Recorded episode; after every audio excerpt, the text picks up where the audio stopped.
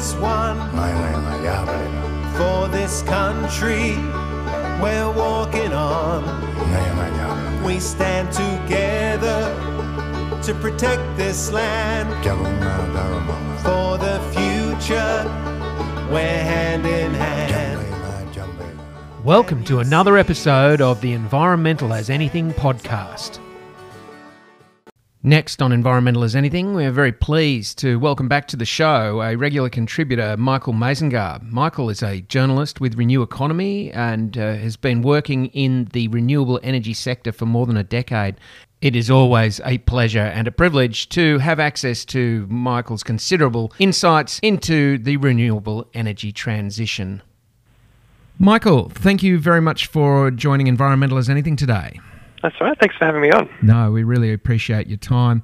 Uh, you are consistently on the money with the uh, RenewEconomy uh, uh website and the work that you're doing there. So I was going to. I'm always glad to get your input in the show.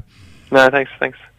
So um, we've got a bunch of stories here, and I'm going to start from the most recent. Today, you've uh, uh, got New Zealand Labor pledges 100% renewables by 2030, National Hydrogen Refueling Network. What is mm. going on across the ditch? Yeah, so I guess New Zealand is about to head into a, a national election um, about a, a, month away. Um, so we've got the, the parties over there making their election pitches to voters. Um, we've got the Jacinda Ardern-led um, New Zealand Labor Party coming out saying that they will bring forward their target um, of reaching 100% renewable electricity uh, to 2030, um, which is bringing that target forward by five years.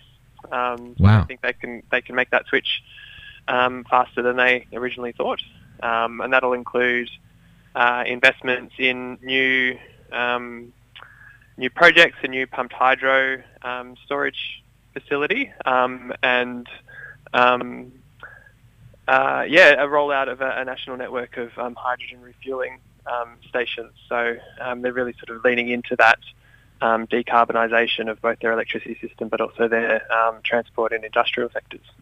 That is fantastic. Uh, New Zealand uh, leading the charge again, leaving Australia in its dust. Mm-hmm. Yeah, I mean, it's a bit of a, a bit of a contrast um, when you compare what's going on in New Zealand at the moment to uh, to what's going on here. You know, they've got a, a national government that's really really leaning into the, the, the transition to, to clean energy um, and really embracing that. Um, you know, these these commitments follow um, what the the Ardern government has already done in terms of legislating a um, uh, their zero carbon bill and a commitment to, to phasing out their um, uh, coal use throughout most of their economy. So, yeah, it's good stuff from New Zealand. Great stuff. Um, well, we've got here across uh, on our side of the ditch, we've got uh, some other good news. We had uh, Morrison willingly turning a blind eye to clean energy, Labor says. So, uh, looks like uh, uh, the the federal opposition is is is actually getting getting onto them about this. Yeah, this is really interesting. So, this was um, earlier this week. Um, we had both Labor leader Anthony Albanese and their climate and energy spokesperson Mark Butler at, at two different events um, basically saying that um, you know the Morrison government is overlooking the really good um, economic uh, economy boosting investments that could be made in, in clean energy projects, um, including in regional areas. Um, that you know, if the government was looking for ways to to really uh, stimulate and kickstart the Australian economy, that investments in um, building new large-scale renewable energy projects through to supporting the rollout of, of rooftop solar and, and, energy efficiency measures are, re- are actually a really good way of, of creating jobs and, and, and stimulating the economy. Um, but instead, we've got a Morrison government who is looking at the gas industry and, and seems just to sort of pig-headedly being, you know, pushing into um, what they consider a, a gas-led recovery. Yeah. Um, despite you know all the evidence suggesting that you know gas is is is not going to be the job maker or, or going to help reduce um, energy prices in the way that they, they seem to suggest it will. Yeah, no, there's a, a major, uh, like, a, how many factors of, of difference are there? There's like, there's so, so many, uh, there's like seven times as many jobs or something in renewables as in, as in the gas industry. Is that, is that right? Yeah, it's pretty, pretty huge. So there's some, you know, things like, you know, rooftop solar um, and energy efficiency measures, you know, they're, they're actually really good um, job creating industries because you get people out um, you know, putting solar panels on roofs or you know, installing energy efficient appliances. Um, whereas when you've got a big gas project, you sort of you get a lot of activity when it's when a gas project is constructed, um, but once it's completed, mm. you know, the, the jobs virtually sort of disappear, and you sort of have a handful of jobs who are, continue on operating the thing.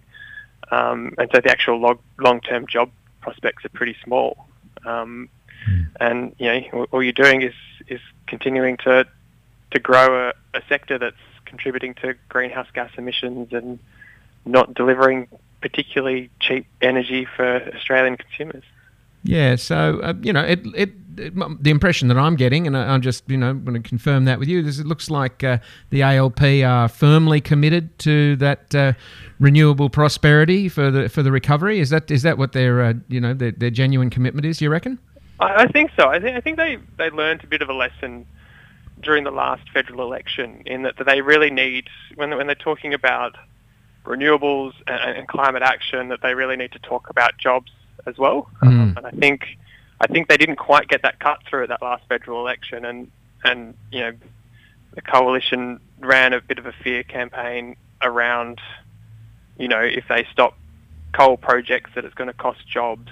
Um, and, and I think Labor's sort of realised that actually we can talk about renewable energy and we can talk about reducing emissions while also talking about creating jobs for people, mm. including in jobs in in blue collar sectors and, and in, in regional communities. Mm. Um, so I think we're starting to see Labor kind of embrace that and they go, look, we can have both. You know, we can have more jobs and we can have investment in renewables. Those things go hand in hand. They're not it's not an either or. No, that's right. It's a, it's great to see there's such a widespread uh, embracing of that. Uh, you know, the the uh, what's it, the uh, the roundtable recently, the roundtable report.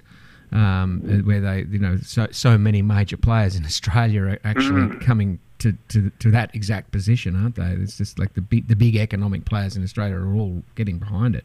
Yeah, so that's that's the you know the Australian Climate Roundtable, which you know the membership of that includes um, the Business Council of Australia and the Australian Industry Group um, and a number of uh, investor groups, business groups. You know, that's you know they're, they're organisations that we've normally seen as being quite antagonistic to strong action on climate change, mm. and they're actually really coming around to it and saying, you know, we're probably going to have to do something about climate change, and if we do it the right way, um, it can actually be really quite good for our economy. Yeah, absolutely. And like, and meanwhile, you, another story that you've you've written uh, uh, just back in the eighth, a few days ago, uh, federal government energy roadmap based on guesswork and thought bubbles. Yeah, this is a this is a really inter- interesting uh, story. So, um, there's been a bit of work. You know, the government came out with this technology investment roadmap where they, they say they went and did a big survey of all these different energy technologies about you know what what can we invest in to reduce emissions and and you know how much you know do these, these technologies cost in terms of producing energy and you know the government is sort of latching onto this saying you know we can invest in gas and we can invest in carbon capture and storage and th- those things are going to be necessary mm. um, and you know they produced a whole bunch of charts and a whole bunch of data in this report and um, the Australia Institute sort of went digging and, and sort of put in this freedom of information request saying, you know, where did you get all this data that you know somehow shows that you know using gas as a backup to renewables is going to reduce you know can can achieve the same amount of emissions reductions as, as backing up renewables with battery storage or pumped hydro and which, which is patently absurd on the face yeah, of it. Just, just, on the surface, it just doesn't quite make sense. And so they went, sort of asked the, the Department of Industry, where did you get these numbers from? And they came back in their response and sort of said, oh yeah, basically, basically this is just um, you know departmental um, estimates, and so they, you know, in in a way that you know using bureaucratic language, they basically just said, look, we, we came up with the numbers ourselves, um, and we you know haven't haven't really got uh, an independent source for them, right. um, which is you know quite an interesting um, admission yeah. to make. Um, and when we followed up, you know, they, the Australia Institute let us know about the response that they got, and we sort of published it. And, and clearly, the government is not you know, we, we've the response we got from them was like, oh no, that's not that's not what we meant. We you know, we've gone out and consulted with all these experts, and that's what we got the data from. So they're really trying to like, you know, walk back the admission that they made. But I think it's, it's kind of clear that, that Cat's out of the bag. Yeah, that's right. Yeah. Well, so I've, I've been calling uh, Angus Taylor the uh, Minister for Shameful Omissions for a long time. I think I'll have to change that to the Minister for Embarrassing Admissions. Yeah, well, he's, he's poor old Angus. I mean, uh, I would say poor old Angus Taylor, but really, he's, he's put his foot in it quite a few times. He's got quite a track record at the moment. So. Well, he's got two feet. What else is he going to do with Yeah. it? All right, well, that's enough mockery for a moment. Um, Taylor to force energy, uh, Taylor to force clean energy funds to back gas and carbon capture. That's a sort of a related story, isn't it? Yeah, so this, you know, they've, they've Angus Taylor and the sort of federal government has got these sort of push that they want to do. You know, they, they've got this roadmap that they're saying, you know, says that they should be able to invest in, in gas and carbon capture and storage projects, and and so they've turned to um, the Renewable Energy Agency and the Clean Energy Finance Corporation, which are two you know, government bodies that were formed under the Gillard government um, and have, a, been allocated a whole bunch of funding to really support clean energy projects. Mm. And both of those agencies have done a very good job Mm. at doing that. Mm. But they've Morrison government has gone, look, what we want to do is use some of that money and, and direct that and, and put that into uh, gas and, and carbon capture projects. And so they've um, producing a whole bunch of legislative amendments to try and compel those agencies to sort of funnel that money into those projects. Um, uh, and, and Taylor's so Taylor's introduced a whole bunch of legislative amendments into the Parliament, um, which we'll see debated over the next few months. Um, it looks like you know Labor and the Greens have already come out and said that they're going to oppose the amendments and that those those agencies should should rem- maintain their status as being dedicated for, for renewable energy projects.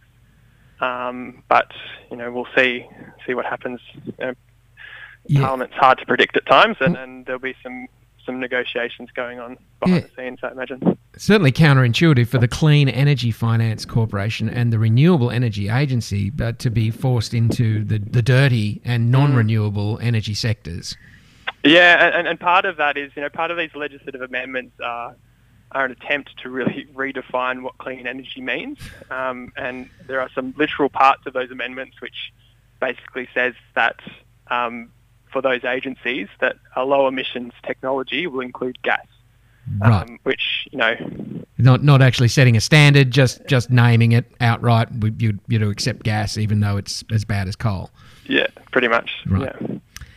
Okay, well, we'll see how that pans out over the next month or two, hey?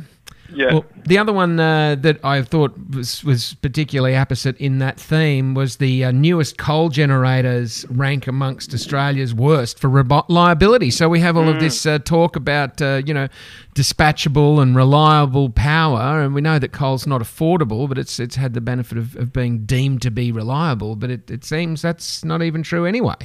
Yeah, so this comes out of, again, the, the Australia Institute has been tracking the performance of Australia's fleet of coal-fired generators. Um, and they just keep, you know, they're just watching how they operate and just just uh, just noting every time they, they sort of appear to have a, an, an, an unplanned outage. Hmm.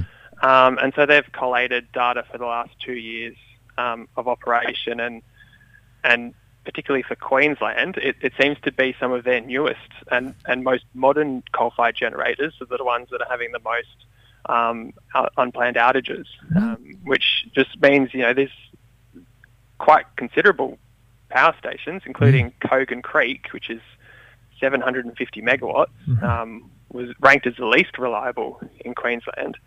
Um, you just sort of have this this what's supposed to be a state-of-the-art power station, just all of a sudden coming offline, um, and the rest of the, the grid having to scramble to fill this gap of you know 750 megawatts of power, which is quite a consider- considerable amount of power. It's a big chunk of power to replace all of a sudden. Yeah, that's right. And so, so It's when not like a few solar powers get, panels getting a, a bit dirty, or there being some cloud, cloudy days? Is it?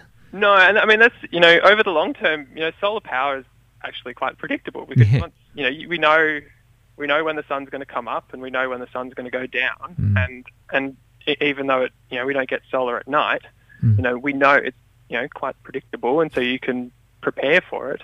Um, but you know if a coal power station turns off without any notice, it's, it's a huge amount of power that's gone, um, and it really you know with the government saying that you know we need to invest in new coal power because that's what's going to keep the lights on.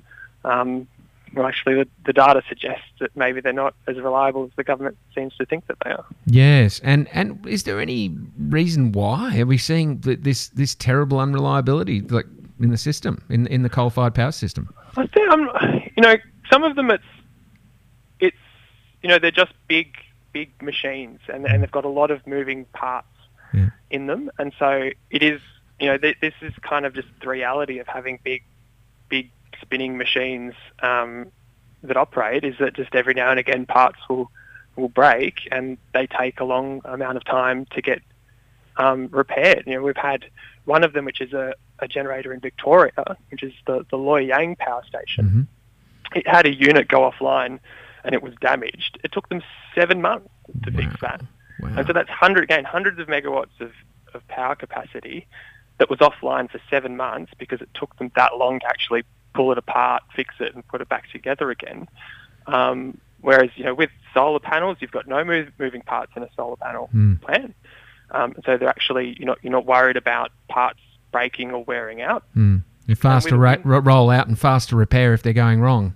Yeah, that's right. And you know, it's, it's a matter of you know you might have a failure in a solar panel. You just pull that solar panel out, put a new one in if you want to, or you just mm. disconnect it. It's the same same with a wind farm. You you have a string of you know, maybe 30 wind turbines, um, and if one of them goes down, you just fix that one turbine, mm. um, where the rest of them can keep operating. Yeah. Whereas coal-fired power plant, if you lose one unit, it's a huge amount of the plant's yeah. capacity that's offline. It's uh, it strikes me as being a, you know it's one of the benefits of a distributed system. It's one of the reasons why we have the internet, isn't it? You know, yeah, absolutely. It's the mm. same same principles. Yeah. Mm. Well, Michael, that's fantastic. Look, thank you so much for that. We should wrap it up, but I just wanted to ask you before we go if you could quickly mm-hmm. tell me what was your favourite story for the last month. We haven't spoken for about a month. What was you've got one that stands out in your mind? Uh, it's a good question. So, uh, something that I've been keeping an eye on is um, there's a consortium of companies in Sweden. Um, they just completed their uh, pilot um, steel manufacturing plant um, which runs on green hydrogen. So this is a, a plant. This is a you know steel is a really energy intensive industry. Um, traditionally, it's it's run on coal, um, and these this Swedish group has gone out and, and built a pilot plant, and they say, look, we can produce steel using renewable hydrogen, and it's going to be fossil free steel. Um, and I think that's a really exciting development, and it's something that we should absolutely be, be doing here in Australia. Yeah, absolutely. That's that's yeah. where our real jobs growth is going to be, isn't it? Yeah. Is if we yeah. can uh, we can produce that uh, that carbon free uh, manufacturing here in this country. Michael, thank you so much for your time today. Really appreciate it. Hope we can get you back on soon. Sure thing. We'll do. That was Michael Mazengarb giving us a quick overview of just some of the stories that he has been contributing to RenewEconomy. Are you looking for the courage to face the hard facts about our environmental crises? Do you want honest reporting on the global solutions that are at our fingertips? Would you like to know what simple, effective local actions you can take to make a positive difference to the state of the world today? Tune in to Environmental as Anything on 92.9 River FM every Saturday from 2 till 5 for all the news, interviews, and analysis you need to make the future you want. For the future, we're hand in hand.